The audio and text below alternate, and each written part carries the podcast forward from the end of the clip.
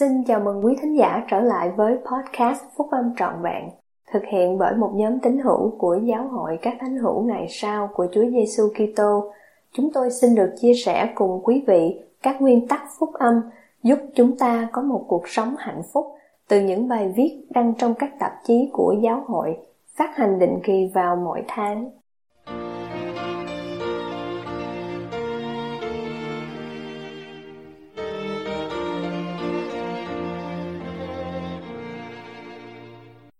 Bài nói chuyện, Cơ hội hiếm có, của anh cả W. Christopher Waddell, thuộc nhóm túc số thầy 70 trong phiên họp chức tư tế Đại hội Trung ương tháng 10 năm 2011 của Giáo hội các thánh hữu ngày sau của Chúa Giêsu Kitô bằng cách phục vụ tận tâm và sẵn lòng hy sinh, công việc truyền giáo của các em sẽ trở thành một kinh nghiệm thiêng liêng đối với bản thân mình sự kiện quan trọng trong cuộc đời của một người truyền giáo là cuộc phỏng vấn cuối cùng với vị chủ tịch phái bộ truyền giáo hay còn gọi là cuộc phỏng vấn ra về trọng tâm cuộc phỏng vấn là một cuộc thảo luận về điều dường như là cả một cuộc đời với những kinh nghiệm đáng nhớ và các bài học quan trọng đạt được trong vòng chỉ 18 đến 24 tháng. Mặc dù nhiều kinh nghiệm và bài học này có thể là phổ biến đối với công việc phục vụ truyền giáo, nhưng mỗi phái bộ truyền giáo là độc nhất vô nhị với những thử thách và cơ hội nhằm giúp chúng ta phát triển cũng như trắc nghiệm chúng ta tùy theo nhu cầu và cá tính của mình. Từ lâu, trước khi rời mái ấm gia đình trần thế để đi phục vụ truyền giáo toàn thời gian, chúng ta đã rời cha mẹ thiên thượng để làm tròn công việc truyền giáo của mình trên trần thế. Chúng ta có cha thiên thượng là đấng biết rõ chúng ta, các ưu điểm, khuyết điểm, khả năng và tiềm năng của chúng ta. Ngài biết chúng ta cần vị chủ tịch phái bộ truyền giáo và những người bạn đồng hành nào các tín hữu cũng như những người tầm đạo nào để trở thành người truyền giáo, người chồng, người cha và người nắm giữ chức tư tế mà mình có thể trở thành. Các vị tiên tri, tiên kiến và mặc khải chỉ định những người truyền giáo theo sự hướng dẫn và ảnh hưởng của Đức Thánh Linh. Các vị chủ tịch phái bộ truyền giáo đầy cảm ứng, hướng dẫn những cuộc tuyên truyền mỗi 6 tuần và nhanh chóng học biết được rằng Chúa biết chính xác nơi nào Ngài muốn mỗi người truyền giáo phải phục vụ. Cách đây vài năm, anh cả Javier Marciego từ Madrid, Tây Ban Nha đi phục vụ truyền giáo toàn thời gian ở Adira. Và lúc đó, sự kêu gọi truyền giáo của anh ấy đến Hoa Kỳ có vẻ như hơi khác thường vì hầu hết các thanh niên từ Tây Ban Nha đều được kêu gọi phục vụ ở quê hương của họ. Và lúc kết thúc buổi họp đặc biệt sai của một giáo khu mà anh và người bạn đồng hành của mình được mời tham dự. Một tín hữu kém tích cực của giáo hội được bạn dẫn đến tiến đến gần anh cả Nisiego. Đây là lần đầu tiên trong nhiều năm người đàn ông này đến một giáo đường. Ông ta hỏi anh cả Misiego là có biết một người tên là Jos Misiego ở Madrid không? Khi anh cả Misiego đáp rằng tên của cha anh là Jos Misiego, thì ông ta phấn khởi hỏi thêm một vài câu hỏi nữa để xác nhận rằng đúng là Jos Misiego, người mình đang tìm.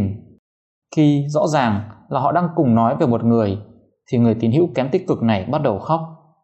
Ông ta giải thích và mô tả công việc truyền giáo của mình theo như ông nghĩ đã thất bại như thế nào.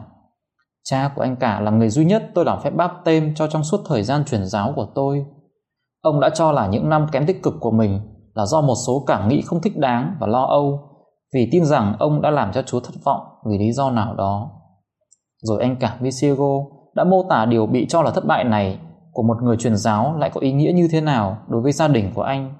Anh nói với ông ta biết rằng cha của anh chịu phép bắp tên lúc còn là một thanh niên độc thân, đã kết hôn trong đền thờ, rằng anh cả Misiego là đứa con thứ tư trong số 6 đứa con và ba người anh trai cùng một người chị gái đã phục vụ truyền giáo toàn thời gian, rằng tất cả đều tích cực trong giáo hội và tất cả những người kết hôn đều đã được làm lễ gắn bó trong đền thờ. Người đàn ông đó cũng là người truyền giáo đã được giải nhiệm rồi trở nên kém tích cực, bắt đầu khóc nức nở. Qua các nỗ lực của mình, ông mới được biết nhiều cuộc sống đã được phước và Chúa đã gửi một anh cả từ Madrid, Tây Ban Nha xa xôi đến tận một buổi họp đặc biệt phai sai ở Arizona để cho ông ta biết rằng ông đã không thất bại. Chúa biết Ngài muốn mỗi người truyền giáo phải phục vụ ở nơi nào. Trong bất cứ cách thức nào, Chúa cũng đều có thể chọn ban phước cho chúng ta trong lúc truyền giáo các phước lành của sự phục vụ truyền giáo không chấm dứt. Khi chúng ta được chủ tịch giáo khu của mình giải nhiệm, công việc truyền giáo của các em là một thời gian huấn luyện cho cuộc sống còn lại. Những kinh nghiệm bài học, chứng ngôn nhận được qua việc phục vụ trung tín là nhằm thiết lập một nền tảng dựa trên phúc âm mà sẽ kéo dài trong suốt cuộc sống trần thế cho đến thời vĩnh cửu. Tuy nhiên, thì các phước lành phải tiếp tục sau khi phục vụ truyền giáo, nên có những điều kiện cần phải được đáp ứng. Chúng ta đọc trong sách giáo lý và giao ước, vì tất cả những ai muốn nhận được phước lành từ tay ta đều phải tôn trọng luật pháp mà đã được lập ra cho phước lành đó và những điều kiện của nó. Nguyên tắc này được giảng dạy trong câu chuyện của sách Xuất Egypto ký. Sau khi nhận được phận sự của mình từ Chúa, môi xe đã trở lại Ai Cập để dẫn con cái của Israel ra khỏi cảnh tù đầy. Vì hết tai họa này đến tai họa khác cũng đều không đảm bảo cho họ được tự do, nên dẫn đến tai họa thứ 10 và cuối cùng. Đêm đó ta sẽ đi qua xứ Egypto hành hại mọi con đầu lòng xứ Egypto. Để bảo vệ khỏi kẻ tiêu diệt, Chúa đã chỉ dạy cho dân Ngài phải dâng lên của lễ hy sinh một con chiên con chẳng tỉ vít và lấy huyết từ của lễ hy sinh, rồi họ lấy huyết và đem bôi trên cửa mỗi nhà trên hai cây cột và mày cửa của nhà. Với lời hứa này, khi ta thấy huyết đó thì sẽ vượt qua, chẳng có tai nạn hủy diệt các ngươi. Dân Israel bèn cúi đầu lạy rồi đi và làm theo lời Đức Giê-hô-va đã phán dặn. Họ dâng lên của lễ hy sinh, lấy huyết và bôi lên nhà họ. Và khi giữa đêm Đức Giê-hô-va hành hại, mọi con đầu lòng tại xứ Egypto, môi xe và dân của ông được bảo vệ theo như lời hứa của Chúa. Huyết là một sản vật của lễ hy sinh mà đã được dân Israel sử dụng và dâng lên, tượng trưng cho sự chuộc tội trong tương lai của đấng cứu đỗi. Mặc dù chỉ của lễ hy sinh và huyết không thôi đã không đủ để nhận được phước lành được hứa, nếu không bôi huyết lên trên trụ cửa thì của lễ hy sinh cũng thành vô ích. Chủ tịch Thomas S. Monson đã dạy, công việc truyền giáo rất khó, công việc này đòi hỏi sức lực, tận dụng khả năng, đòi hỏi nỗ lực tốt nhất của một người không có công việc lao nhọc nào đòi hỏi phải làm nhiều giờ hơn hoặc phải tận tụy hơn hay phải hy sinh và cầu nguyện khẩn thiết như vậy. Nhờ kết quả của sự hy sinh đó mà chúng ta trở về từ công việc truyền giáo với các ân tứ của riêng mình. Ân tứ về đức tin, ân tứ về chứng ngôn, ân tứ về sự hiểu biết vai trò của Thánh Linh, ân tứ về việc học tập phúc âm hàng ngày, ân tứ về việc đã phục vụ đấng cứu rỗi của chúng ta. Các ân tứ này đã được gói ghém kỹ lưỡng trong các quyển sách thư đã sờn mòn những quyển thuyết giảng phúc âm của ta, sách tả tơi, các quyển sổ nhật ký của người truyền giáo và tấm lòng biết ơn. Tuy nhiên, giống như con cái Israel, các phước lành liên tục có liên quan tới sự phục vụ truyền giáo, đòi hỏi phải áp dụng sau khi hy sinh. Cách đây một năm, trong khi chị Waddell và tôi chủ tọa phái bộ truyền giáo Spain Barcelona, tôi đã đưa ra một chỉ định cuối cùng cho mỗi người truyền giáo trong cuộc phỏng vấn cuối cùng của họ. Khi trở về nhà, họ được yêu cầu phải lập tức dành thời giờ ra để xem lại các bài học và các ân tứ đã được cha thiên thượng rộng lượng ban cho họ. Họ được yêu cầu phải thành tâm liệt kê và xem xét cách tốt nhất để áp dụng các bài học đó vào cuộc sống sau khi đi truyền giáo về. Các bài học mà sẽ ảnh hưởng đến mọi khía cạnh trong cuộc sống của họ, học vấn và chọn lựa nghề nghiệp, hôn nhân và con cái, sự phục vụ tương lai trong giáo hội và quan trọng hơn hết, con người mà họ sẽ tiếp tục trở thành và việc họ tiếp tục phát triển với tư cách là các môn đồ của Chúa Giêsu Kitô.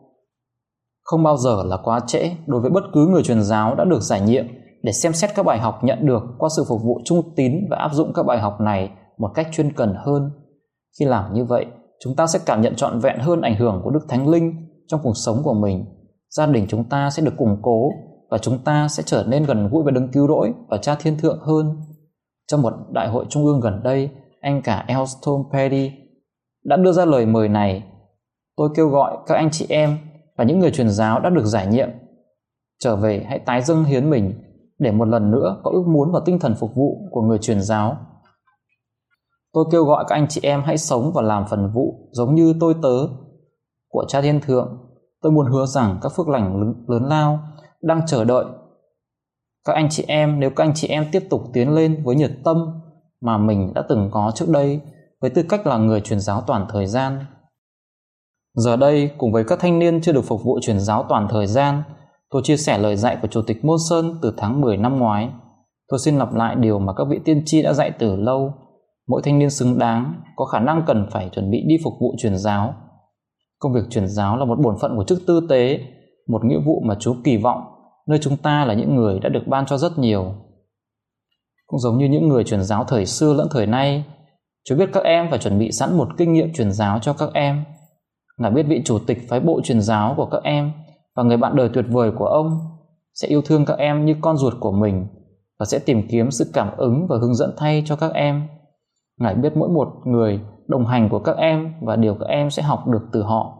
Ngài biết mỗi khu vực nơi các em sẽ làm việc, các tín hữu các em sẽ gặp gỡ, những người các em sẽ giảng dạy và những cuộc sống mà các em sẽ ảnh hưởng cho đến vĩnh cửu. Qua sự phục vụ tận tâm và sẵn lòng hy sinh, công việc truyền giáo của các em sẽ trở thành một kinh nghiệm thiêng liêng đối với bản thân mình. Các em sẽ chứng kiến phép lạ của sự cải đạo trong khi Thánh Linh tác động qua các em để cảm động tấm lòng của những người mình giảng dạy. Trong khi các em chuẩn bị phục vụ thì có nhiều việc để làm. Việc trở thành một tôi tớ hữu hiệu của Chúa sẽ đòi hỏi nhiều hơn là việc được phong nhiệm, đeo lên tấm thẻ tên hoặc đi vào trung tâm huấn luyện truyền giáo. Đó là một tiến trình bắt đầu từ lâu trước khi các em được gọi là anh cả. Hãy đến nơi các em phục vụ truyền giáo với chứng ngôn riêng của mình về sách mặc môn, có được qua việc học tập và cầu nguyện. Sách mặc môn là bằng chứng mạnh mẽ về thiên tính của đấng Kitô. Sách đó cũng là bằng chứng về sự phục hồi qua tiên tri Joseph Smith. Là người truyền giáo, trước hết các em cần phải có một chứng ngôn riêng rằng sách mặc môn là chân chính. Sự làm chứng này của Đức Thánh Linh sẽ trở thành một trọng tâm điểm của việc giảng dạy của các em. Hãy đến nơi các em phục vụ truyền giáo một cách xứng đáng để có được sự đồng hành của Đức Thánh Linh. Chủ tịch Ezra Taft Benson nói, Thánh Linh là yếu tố duy nhất và quan trọng nhất trong công việc này. Với việc Thánh Linh làm vinh hiển sự kêu gọi của mình, các em có thể làm các phép lạ thay cho Chúa ở nơi phục vụ truyền giáo. Nếu không có Thánh Linh, các em sẽ không bao giờ thành công bất chấp tài năng và khả năng của mình. Hãy đến nơi các em phục vụ truyền giáo và sẵn sàng làm việc. Thành công của các em với tư cách là người truyền giáo sẽ được đo lường chủ yếu nhờ lòng cam kết của các em để tìm kiếm, giảng dạy, làm phép bắp tên và lễ xác nhận. Các em sẽ được kỳ vọng làm việc hữu hiệu mỗi ngày, làm hết sức mình để mang những người khác đến cùng đấng Kitô. Tôi xin lặp lại lời mời của anh cả Joseph M. Ballas được đưa ra cho một nhóm thanh niên trước đây đang chuẩn bị để phục vụ. Chúng tôi trông cậy vào các em, các em thiếu niên của tôi trong chức tư tế Aaron. Chúng tôi cần đến các em, giống như 2.000 chiến sĩ trẻ của Helaman.